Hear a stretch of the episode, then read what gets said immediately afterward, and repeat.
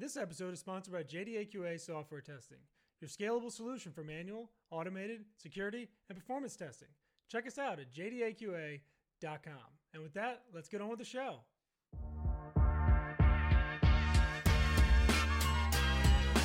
This is the first customer, hosted by Jay Aigner.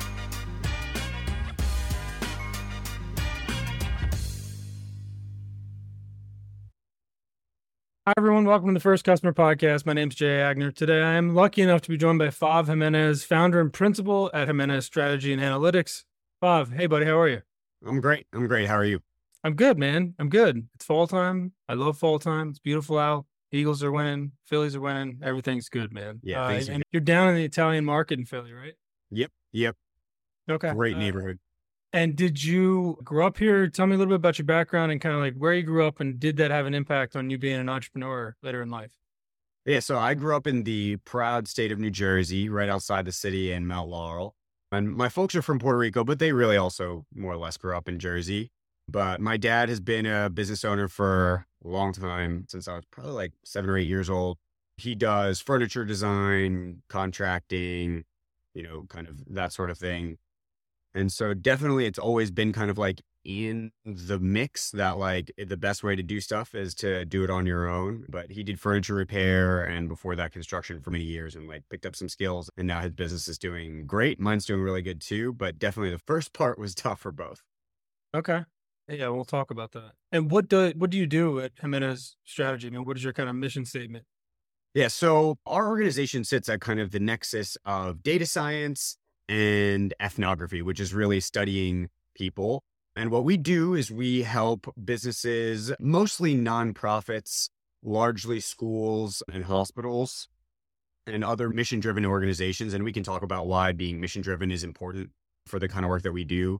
But we help mission driven organizations basically tackle some of their trickiest problems, whether that be people issues or technology issues or prom- pro- process issues, using um, a method that blends data science and ethnography. And so you might come to us and say, We are having a really hard time recruiting teachers at our school. And we would say, All right, let's do like a really close look at the workflow of how folks join your organization. Or you might say, We are worried that our doctors are not spending enough time with their patients because they're doing other stuff. And then we would go and set up shop um, in your hospital or your clinic and actually do observations, time trials, look at, you know, your underlying data.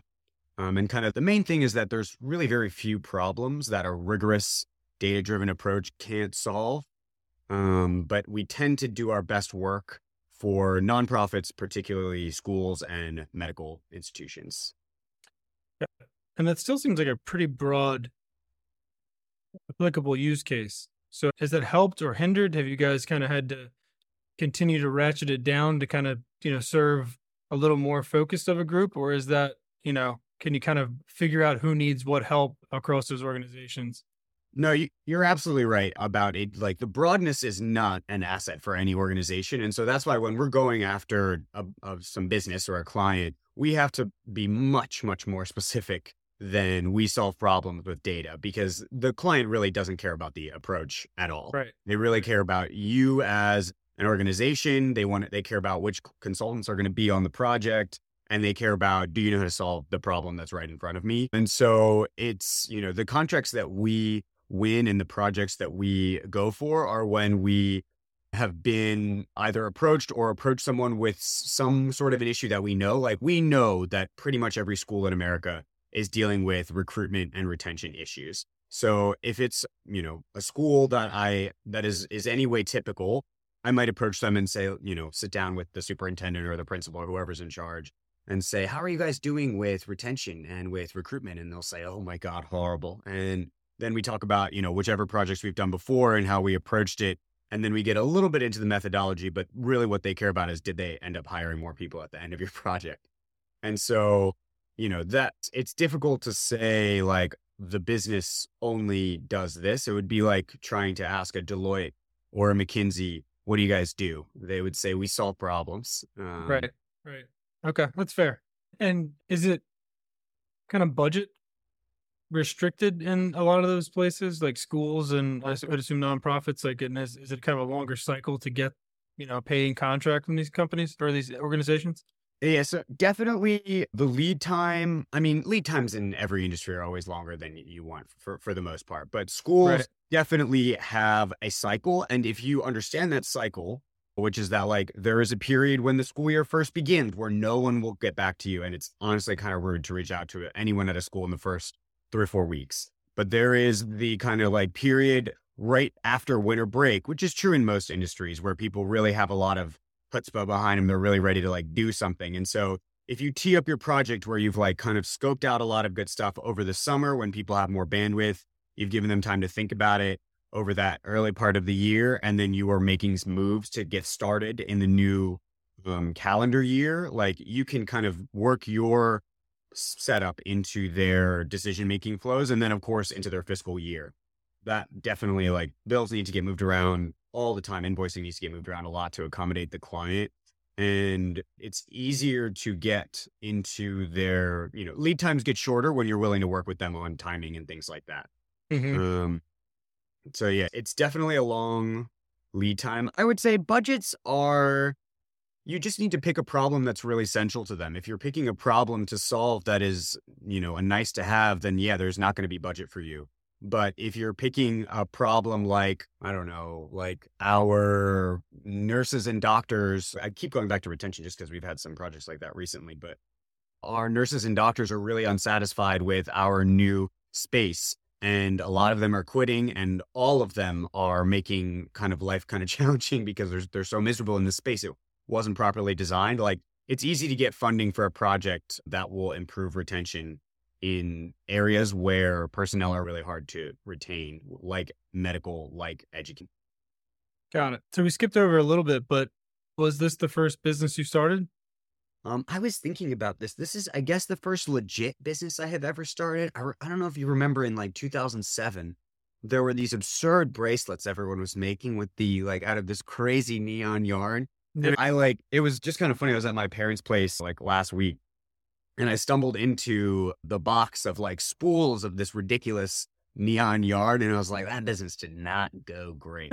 so I would say this is definitely my first successful business. But yeah, this is like number one. Did you learn anything from that foray that you kind of applied to this business at all? Yeah, I definitely learned that my parents would support me no matter how ridiculous my business was. So when I told them I was going to quit my fancy job to start this, and they were like, absolutely, I was like, you guys, will, I could say anything. And you guys would be like, we believe in you. and so I think there was something about taking advice from people who are willing to be straight with you because what I ended up doing the way I, I really started is I was working as the chief technology officer for a school group called Cristo Rey. Cristo Rey Philadelphia, their like campus in particular.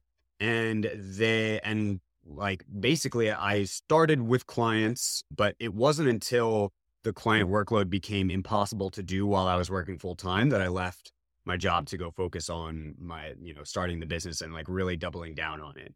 And so I think, and that was not my idea at all. That was advice from a guy who I go to for advice all the time, a, a business professor I had at USC where I did my undergrad. And he's the guy who I call for, he is sometimes too honest with It's good to have those people in your life. So who was your first customer for your consulting gig? I mean, you mentioned you had a couple that you kind of spun up. How did you turn that CTO job into a, a side gig and then eventually a full fledged business?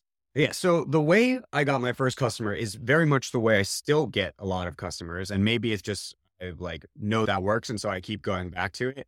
But we were doing some like my main job when I was chief technology officer for that school group was to do the same kind of digital transformations that we would do for clients at Deloitte, um, which would take them from kind of a startup to a real organization that, you know, had raised $50 million over the previous year and a half to like build new campuses and like kind of really expand. And so they said our technology operation is not reflective of the kind of operation that we really run day to day. And so what we had done there at the end of probably my second year was gotten to a point where all of the infrastructure and a lot of the people were ready for a lot more data driven thinking, data driven decision making. And the tool that they trained us in how to use at Deloitte was Tableau. And that was what I decided to use at the school. And it also plays really nice with Salesforce. And then later they were acquired. So even they're every day they get more and more tightly wound. But we were asked by Tableau to present at a conference that they were having, particularly for K 12, just about the use cases that we had found at our organization. And we really were using it for now everyday stuff. And folks reached out to me after that and were like, could you please do this for us? And I was like, oh, interesting, I guess. And they were like, well, what's your rate? And I was like, oh, my rate. And I was like, let me get back to you. And like, called a bunch of people, talked about it a lot, and I was like, this could be like a really cool way to like make some extra cash and to like really try new things. And that client was Oak Park River Forest, which is a school district, a really high performing school district in the Chicagoland area. And they basically were like, we want a dashboard. And I was like, okay, what for? And they were like, well, we're not totally sure, but we know we need them. And I was like, well, why don't we take a step back and just talk about like what does like a what what should data in the abstract do for your organization? I was like, let's actually just do a project where we think and talk about kind of like the main challenges you guys have as a school district, the kind of main vision, maybe a couple of the big initiatives that you're doing that might be good for a pilot. And so we started off with like a small project that just did that. That was really a pure strategy project, the same kind you would do at a Deloitte before you did a big implementation project, just to make sure that the implementation phase is doing what it's is implementing the right thing. And so my second project was the much bigger implementation project. And so after kind of like that strategy project was easy to do on the side because it was like a lot of visioning sessions and not as much statistics.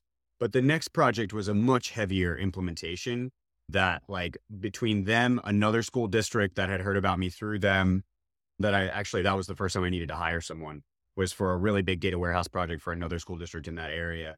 But between those two projects and then other stuff started to pick up, I was like, I think this might be a business now. I probably should leave. But it was, I mean, it was hard to leave the organization I was at for a lot of reasons. But, but yeah. I might have lost track of what your question was. How did I? Come No, it's fine. You answered a lot of things that I didn't even ask, which was great because I probably would have asked them anyway. Mm.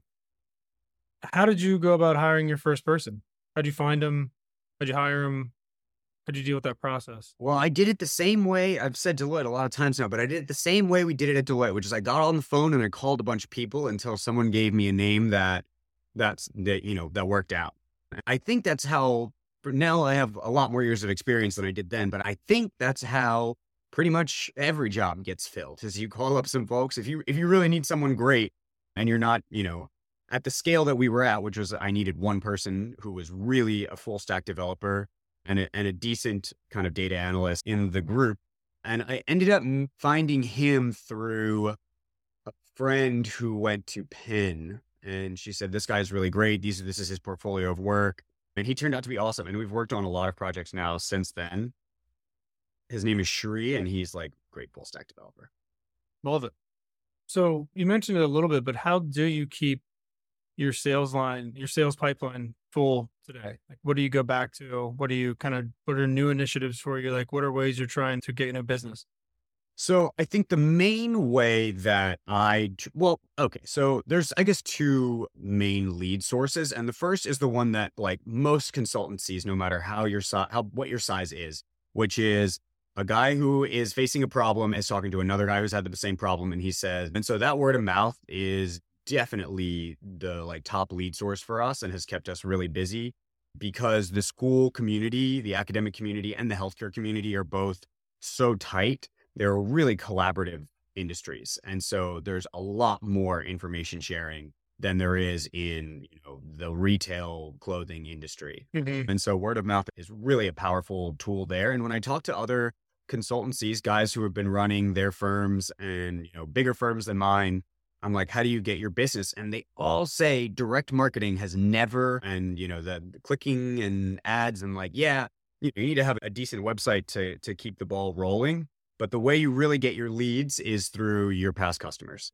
And so that's definitely the big lead source. I would say the second, which is a, a, close second, is continuing to be a presence at events and at like conferences where you're presenting your work, not showing up and running a booth. But we just got the green light to present at a it's it's like a consortium of independent schools in the Delaware Valley area I think it's called the Association of Delaware Valley Independent Schools. And they have got a conference that is about innovation. And we always try to speak at conferences like that because then people can really see your work, engage Mhm. with your ideas. And then you, you build like a workshop environment in the same way you would if they were a client. And you show them kind of like in the weeds, you get much more attention and much more time with them than you would if you were sending an email or even setting up a 15 minute like pitch call with them and you just come in as a trusted person who's been vetted by a broader organization. And really, I- think I may have already said this, but when a firm or a client hires a consultancy, a lot of the time they do not totally understand the, the project. Certainly, the decision maker doesn't always understand the project. Usually, the champion on the inside really does, but that person is rarely the same person writing the check and, and making the decision. And so they're they're not buying a project really. They're buying you and your team. And so when they believe that you and your team are competent and capable and that your method is rigorous, they are much more comfortable hiring you without feeling completely certain that they know exactly every step that you're going to do to get them the answer that they need. Right. That makes a lot of sense. And I love the speaking as a subject matter expert is huge, right? And I think it's a scary thing, but I think once you kind of conquer that fear, that's kind of the next level of like presenting yourself as an expert. People come up to you and ask you questions. Like you said, you help them out and you're not pitching them on anything. You're just teaching them, showing them stuff, and they kind of gravitate towards that, as all of us would if we needed to solve a problem and we saw somebody on a stage that could help us solve that problem. It's a pretty great avenue for that. So, a question about personal branding. Um, do you put much stock in that? How much of you know attention and time do you put into kind of building, promoting your own personal brand out there, you know, on LinkedIn or social media or whatever it is, versus you know you're just heads down in the business and you're growing. And I think you know as your business gets bigger and the brand gets bigger, kind of there's a inflection point where like you switch from personal branding to more corporate, you know, business branding. But where are you at in that journey? Do you work on that at all? Do you worry about it? Do you promote yourself? Do mm-hmm. you kind of get out there? What What are your thoughts on that?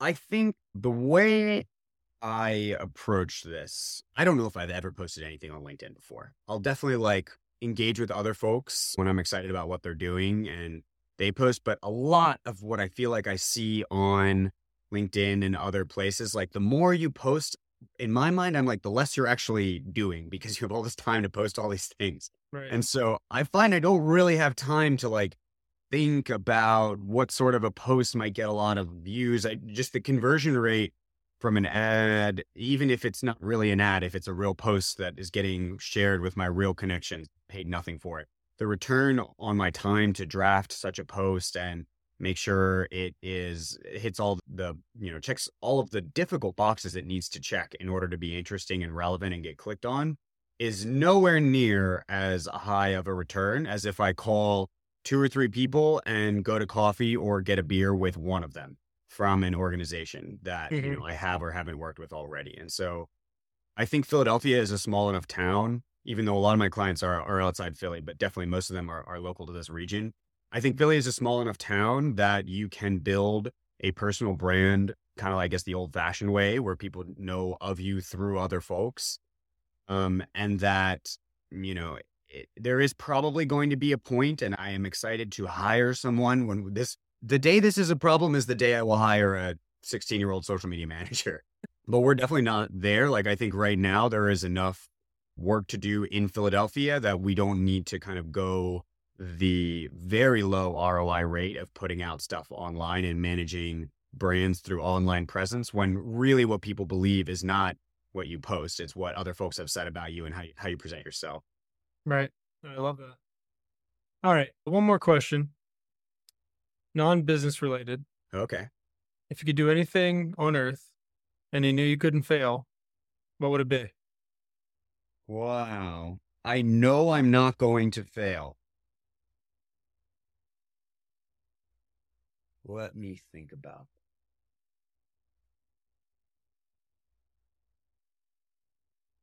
You can tell I haven't been in like a job interview in a while. That's yeah, that's very it's a very like Google interview. Type This is like, shit, yeah. But yeah. This is right after how many golf balls fit inside a 747 jet. yeah, the manhole cover thing. Yeah. Uh, yeah. Um, I guess if I could do anything and I knew I wouldn't fail, I would probably try to start like a real family while trying to make business into a giant, you know, the, the big enterprise that I really do think it can be.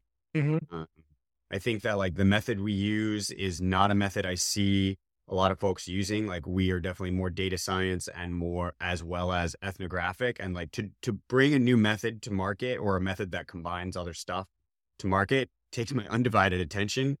Um, and as much as I would like to like do the family thing, I, I do not feel I feel like I must pick one right now. But if I knew I could do both, and I guess that failure means I'm happy while I'm doing it and the kid turns out all right. I, Right. I probably would try to start family while starting this business. All right. That's a new one. I like that. That's a fair answer. All right. Well, Fav, you're awesome. Where can people find out more about you? Not much about you on LinkedIn, obviously, because you don't post there, but where can people find you and your consulting group, you know, to talk more about if you can solve their problem with data? Uh, so they can definitely email me. Um, uh, they can check out our website, which all, all our contact information is on there, which is jimenezstrategy.com, which is J I M E N E Z strategy.com. Reach out to us. Some of our work is posted on there, and we do work nationwide. Just, you know, here's kind of something that didn't come up was a client flew me to Las Vegas two weeks ago. This actually is on LinkedIn. Client flew me to Las Vegas two weeks ago to attend the funeral directors convention. Where, to do like research, they do a lot of reselling through the funeral directors convention. Mm. And my point here is that, you know, we go all over the place. We've been to Chicago to help schools in that area. As you now know, we've been to Vegas to do research and work over there. Definitely, uh, like most of our clients are in Philly, but we are online and like everybody know, we can do work from anywhere. Okay.